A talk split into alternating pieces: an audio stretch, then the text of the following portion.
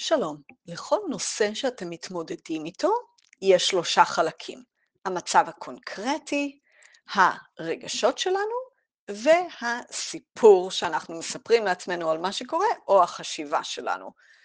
אז בין אם זה נושאים כמו הורות, משהו שקורה עם אחד הילדים שלכם, או זוגיות, משהו שקורה בזוגיות, או בכלל בחיים שלכם עם זה שאתם לא בזוגיות, זה יכול להיות בעבודה או בעסק שלכם, כל פרויקט שאתם עוסקים בו, אפשר לשאול מה המצב בשלושת התחומים האלה. מה המצב הקונקרטי, מה הרגשות שלי ומה החשיבה שלי. אז חשוב מאוד להפריד ביניהם ולטפל בכל אחד מהם בנפרד. אז נתחיל מהמצב הקונקרטי. בעיניי מאוד מעניין ומשמעותי להסתכל מהצד, בעיניים כמה שיותר אובייקטיביות, מה קורה כאן, מה המצב. אם זה הורות, מה המצב של הילד שלי? האם הוא לומד? האם יש לו חברים? האם יש לו איזה תחביב או ספורט או נושא עניין מסוים? האם הוא אה, יושב איתי, מבלה איזשהו זמן משותף איתי ההורה, זה כמובן מאוד משתנה מגיל לגיל, אז אנחנו רוצים להסתכל על המצב הקונקרטי, אם זה בעסק שלכם, אה, מה ההכנסות שלי, מה, איזה לקוחות יש לי, איזה גדילה יש בעסק שלי, או, או קדימה או אחורה, אנחנו רוצים להסתכל על הסיפור הקונקרטי. כבר זה להרבה אנשים הוא יכול להיות מאיר עיניים, בגלל שאם אנחנו מבלבלים יחד את הרגשות שלנו עם המצב הקונקרטי, יכול להיות למשל שהרגשות שלנו קשים, אבל המצב הקונקרטי מצוין. אז קודם כל בואו נסתכל באובייקטיביות מה קורה כאן. זה יכול להיות מאוד מחזק, או להצביע על בעיות שאנחנו פתאום מתעוררים ואומרים, רגע, רגע, יש פה בעיה שצריך לטפל בה. אז זה החלק הראשון, להסתכל מה המצב הקונקרטי. חלק שני, מה הרגשות שלנו. רגשות שלנו של עצב וכעס וייאוש ופחד, ואני לא בסדר, אשמה, בושה. אז אלו הרגשות שלנו, וגם שמחה, ביטחון, קרבה, אהבה.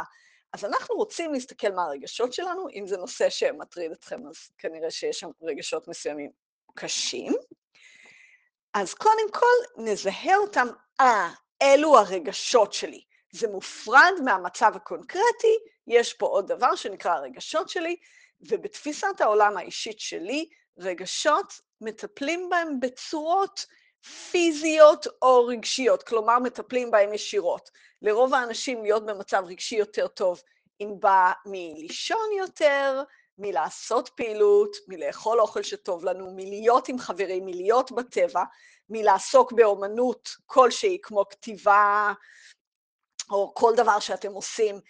זה, זאת הדרך לטפל במצב רגשי, לעשות פעילויות שמיטיבות איתנו רגשית. אז שוב, אני חוזרת, הרגשות שונים מהמצב הקונקרטי. להשפיע על המצב הקונקרטי הוא לא בהכרח מצביע על המצב הרגשי שלנו, הפוך גם לא, אבל להשפיע על המצב הרגשי יכול משם לתת לנו כוח לפעול. אז גם אפשר לשאול מה יעזור לי רגשית, מה ייטיב איתי רגשית, וזה יכול להיות דברים הכי פשוטים, לבלות יותר זמן עם הבן זוג שלי, או עם חברה שלי, או עם, הרו... עם הילד.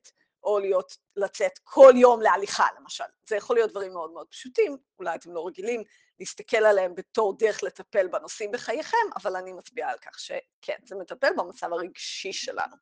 כמובן אפשר לעשות קואוצ'ינג, טיפול, סדנה, גם זה.